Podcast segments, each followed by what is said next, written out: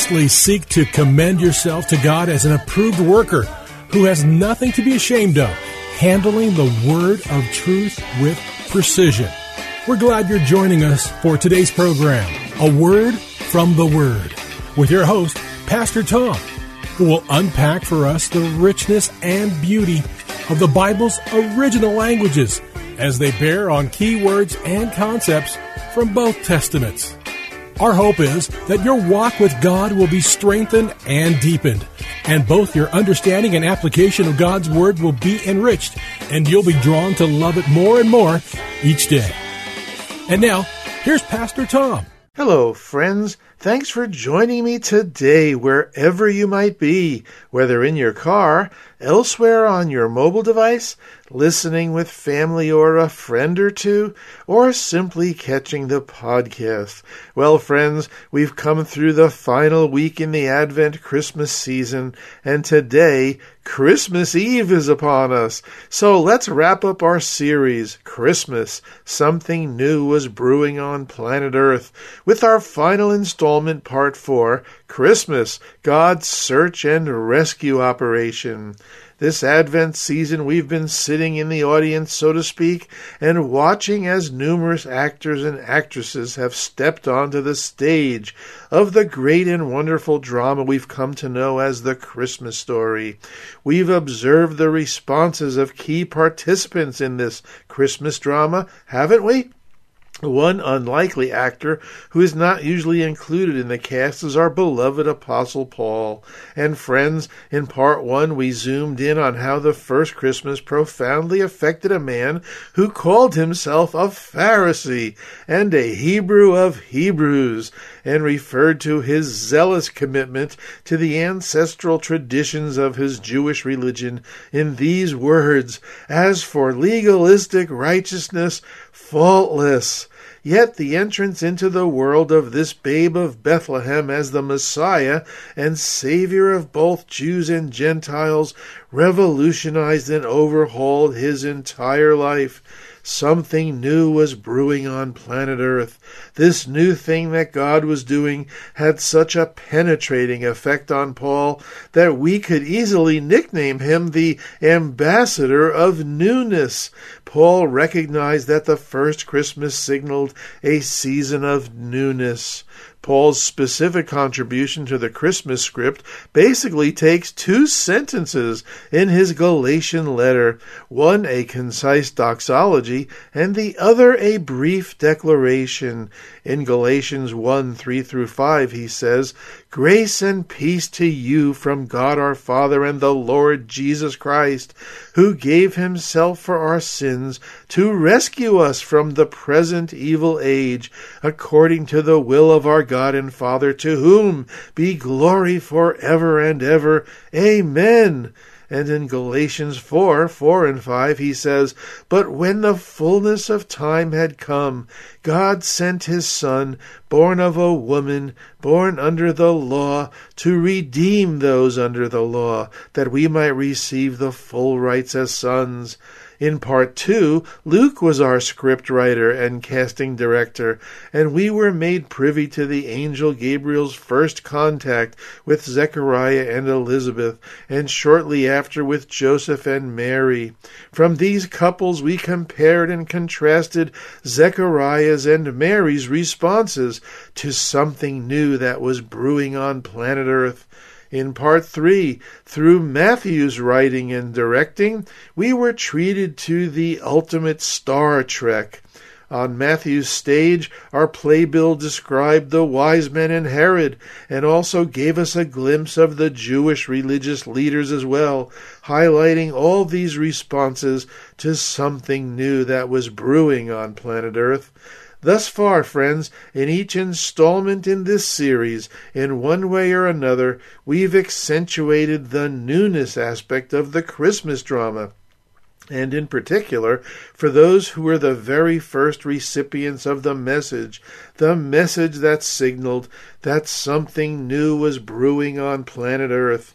And each time we've all been challenged to view the Christmas drama not simply as a past event to celebrate, but to extract from the Scriptures lessons that extend way beyond the immediacy of the first Christmas story itself lessons we can bring forward in time and apply them to our lives in the here and now, some 2,000 years later.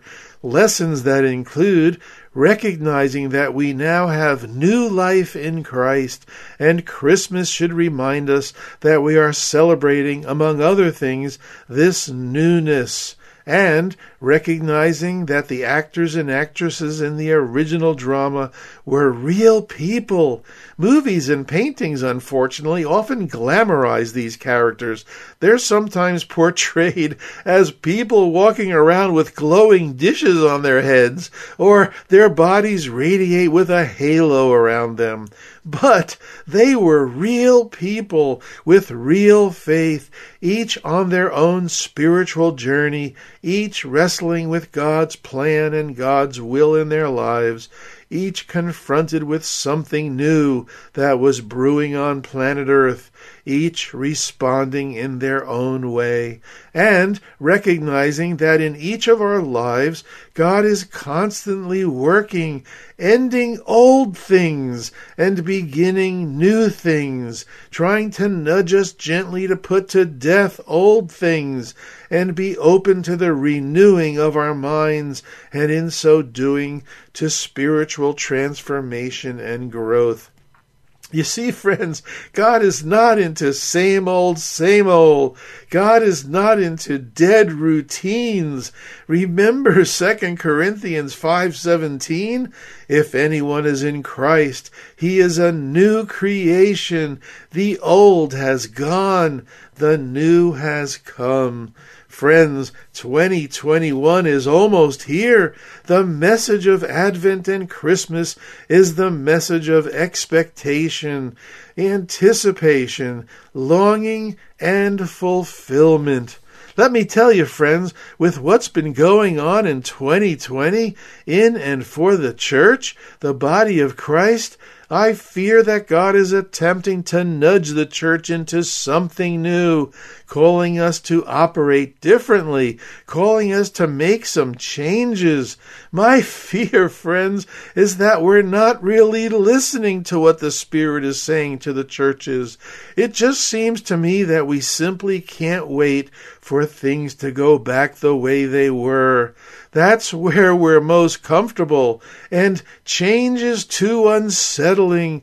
It's too disrupting. Friends, the quintessential questions this season of Advent is crying out for answers are Are we responding like Joseph? Remember, Joseph was the one who accepted new direction, new leading from God. Joseph's response to the new move of God in his life is recorded in Matthew 1:24, and Joseph arose from his sleep and did as the angel commanded him and took Mary as his wife. Are we responding like the chief priests? Remember, they were indifferent to new direction, new leading, a new move of God. Their non response is recorded in Matthew 2 3 through 6, when they quoted Micah 5 2, but didn't go to see the newborn king. Or are we responding like Herod? Remember, Herod rebelled against and rejected the new move of God. Herod's response to the new move of God is recorded in Matthew 2:16. When Herod realized that he had been outwitted by the Magi, he was furious and gave orders to kill all the boys in Bethlehem and its vicinity who were two years old and under, in accordance with the time he had learned from the Magi. Like Herod, are we paranoid and insecure? Do we lack faith and vision to see a move of God when it comes? Must we have control over the church when Jesus said, I will build my church? By saying that, Jesus meant that he would not build our church. By saying that, Jesus meant that we would not be building his church. Or, are we responding like Zechariah? As a spiritually seasoned leader, Zechariah still lacked faith and vision for a new move of God. Remember the angel Gabriel's judgment against Zechariah recorded in Luke 1 19 and 20? I am Gabriel. I stand in the presence of God, and I have been sent to speak to you and to tell you this good news. And now you will not be able to speak, nor able to talk until the day this happens, because you did not believe my words, which will come true at their appointed time. Friends, is the Spirit speaking to our churches, bringing fresh news, a new way of doing church, and we do not have ears to hear, and therefore are not believing His words? Or how about are we responding like Mary and the wise men? Mary's response to the new move of God in her life is recorded in Luke 138. After the angel Gabriel delivered the news, she responded, I am the Lord's servant. May it be to me as you have said. And the wise men's response to the new move of God is recorded in Matthew 2 1 through 3 after Jesus was born in Bethlehem in Judea during the time of King Herod, Magi from the east came to Jerusalem and asked, Where is the one who has been born King of the Jews? We saw his star in the east and have come to worship him. These pagan astrologers thirsted for more information, thirsted for more guidance. What about our thirst for more information, our thirst for more guidance? Well, friends, today in part four, let's peer through the eyes of the Apostle John in his gospel and view the Christmas drama from his vantage point. To do this, let's sample several statements in John chapters 1 and 3. Let's listen in as John's script unfolds. In the beginning was the Word, and the Word was with God, and the Word was God. He was with God in the beginning. Through him all things were made. Without him nothing was made that had been made. In him was life, and that life was the light of all mankind. The light shines in the darkness, and the darkness has not overcome it. The true light that gives light to everyone was coming into the world. He was in the world, and though the world was made through him, the world did not recognize him. He came to that which was his own, but his own did not receive him. Yet to all who did receive him, to those who believed in his name, he gave the right to become children of God, children born not of natural descent, nor of human decision or a husband's will, but born of God. The Word became flesh and dwelt among us. This is John's Christmas story in one sentence, friends. Then Jesus replied to Nicodemus, Very truly I tell you, no one can see the kingdom of God unless they are born again. How can someone be born when they are old? Nicodemus asked. Surely they cannot enter a second time into their mother's womb to be born. Jesus answered, Very truly I tell you, no one can enter the kingdom of God unless they are born of water and the Spirit. For God so loved the world that he gave his one and only Son, that whoever is believing in him shall not perish but have eternal life. For God did not send his Son into the world to condemn the world, but to save the world through him. This is the verdict. Light has come into the world, but people love darkness instead of the light because their deeds were evil. Friends, the Christmas story we all cherish so dearly is tolerated by people in the world because they have chosen to relegate the story to history past. They all merely celebrate an event that occurred some 2,000 years ago, and they're content to leave it there in the past. By relegating the Christmas story to the past, it remains at a safe distance. This way it can be celebrated, and at the same time its implications for the present and future life become non existent, and in the process, accountability to the revelation of Christmas truths becomes nullified. But one fact is often overlooked by people in the world, and if we're not careful, we as Christ followers just might overlook the same fact. And that is this, friends. The Christmas drama is not merely a historical truth. The historicity of Christmas is only half of the equation. The other half is the fact that the Christmas drama is also a theological truth, a spiritual truth, if you will. You see, friends, intertwined in and inseparable from the Christmas drama is the reason for the season. Back in the late 1980s and early 1990s, Christian retailers and merchandisers popularized the slogan, Jesus is the reason for the season. And that's an okay slogan. It is true, and it has a catchy ring to it, but there is a more important truth that is somewhat obscured by that slogan. So I propose to you that sin is the reason for the season. What? Sin is precisely the half of the Christmas equation that the world obscures and rejects. Sin has a direct tie into the theological or spiritual truth of the Christmas drama.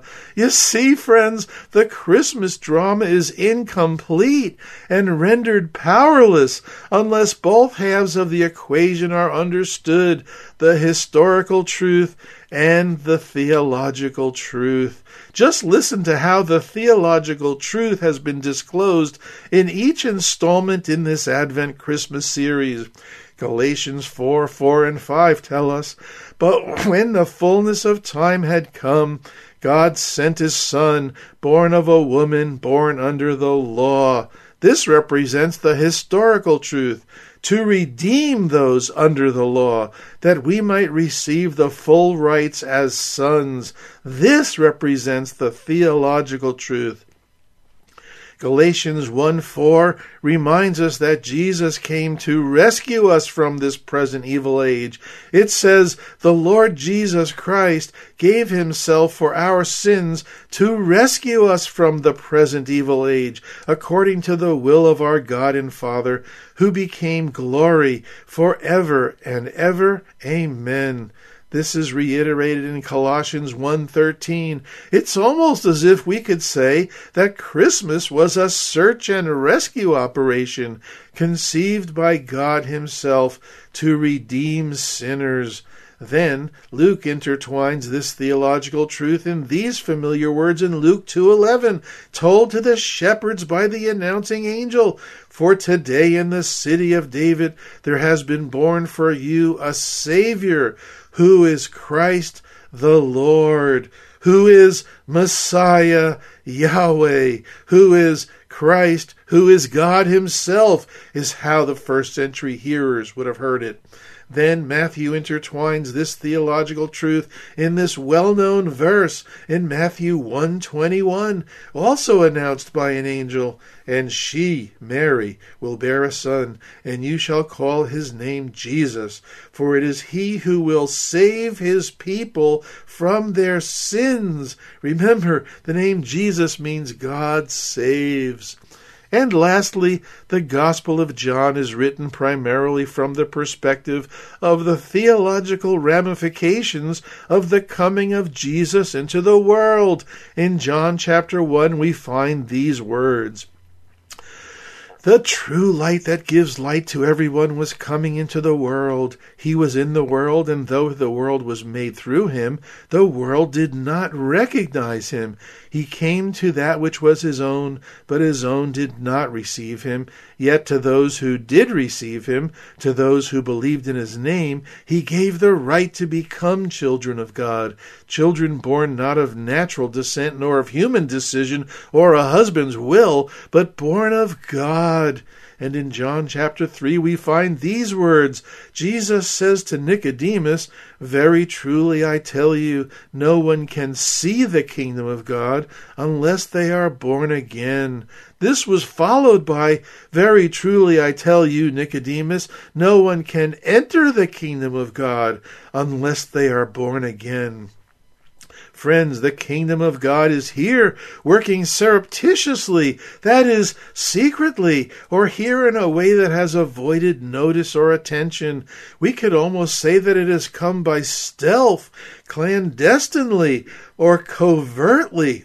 Yet it is in full bloom alongside the kingdom of the world. Both exist now side by side. That's why I believe Jesus could say to Nicodemus, Unless you are born again, you cannot see the kingdom of God or enter it. Friends, Christmas not only signaled a season of newness, it signaled the kingdom of God coming nearer than it had ever been before. The kingdom coming in the first century was God's way of telling us that something new was brewing on planet Earth. The kingdom coming was how God instituted his search and rescue operation by inviting sinners to become part of and enter the kingdom of God. Friends, the Gospel of John unequivocally presents the universal invitation and challenges us in the audience of the great and wonderful Christmas drama to be born again, born again into the kingdom of God and relinquish the kingdom of the world. You see, friends, up till now we've all been spectators watching this drama unfold before our eyes, observing the responses of others, those who've been the first recipients of the message. Throughout this series, the challenge has been to bring the Christmas story's lessons forward to the present and apply them to our lives in the here and now. To do that, we must have the theological half of the equation. That's why John's gospel declares with boldness, This is the verdict. Light has come into the world, but people love darkness rather than light. Friends, amazingly, the message of Christmas is actually, You must be born again. Listen to the Christmas carol. Hark the herald angels sing. Mild he lays his glory by, born that man no more may die, born to raise the sons of earth, born to give them second birth. This same Christmas hymn then goes on to say, Peace on earth and mercy mild, God and sinners reconciled. Other Christmas carols proclaim the same message. Take, for instance, Come, thou long expected Jesus. Come, thou long expected Jesus, born to set thy people free. From our fears and sins release us. Let us find our rest in thee. And born thy people to deliver, born a child and yet a king. From our fears and sins release us, let us find our rest. Born to reign in us forever, now thy gracious kingdom bring. Friends, the message of Christmas is to all who received him, to those who believed in his name, he gave the right to become children of God. The Christmas carol, Joy to the World, declares, Joy to the world, the Lord is come. Let earth receive her King. Amen. Amen. Well, friends, we're nearing the end of today's program, and I believe a few critical questions that the Christmas season begs us to ask are Now that the Lord has come to earth, have we received him as our King? And now that the long expected Jesus has come, have we been set free from our fears and sins and been released from them and found peace in Jesus, our Savior? Since he was born to raise the sons and daughters of earth, and born to give us second birth, have we truly been born again? Friends, just as Simeon declared over Jesus in the temple, My eyes have seen your salvation, God, which you have prepared in the sight of all nations. Have our eyes seen God's salvation? Have our eyes seen the light of God's revelation in His Son, Jesus Christ, born for His people to deliver, born a child and yet a king? Have we made Jesus King of our lives? Is he ruling and reigning in us? Some provocative questions to ponder, huh? Well, friends, today's broadcast will close out with an email where you may write me and share your feedback on today's program. I'd love to hear how these programs are impacting you or enlightening you. Remember, all program podcasts are freely accessible at faithtalk1360.com as well as on Spotify and Apple Podcast. Please also consider becoming a support team member of A Word from the Word. I'd be truly grateful. It's listeners like you that help keep this program on the air. Just ask for the details. Thanks for listening today, friends, and remember, Jesus loves you. I'm Pastor Tom with a word from the Word.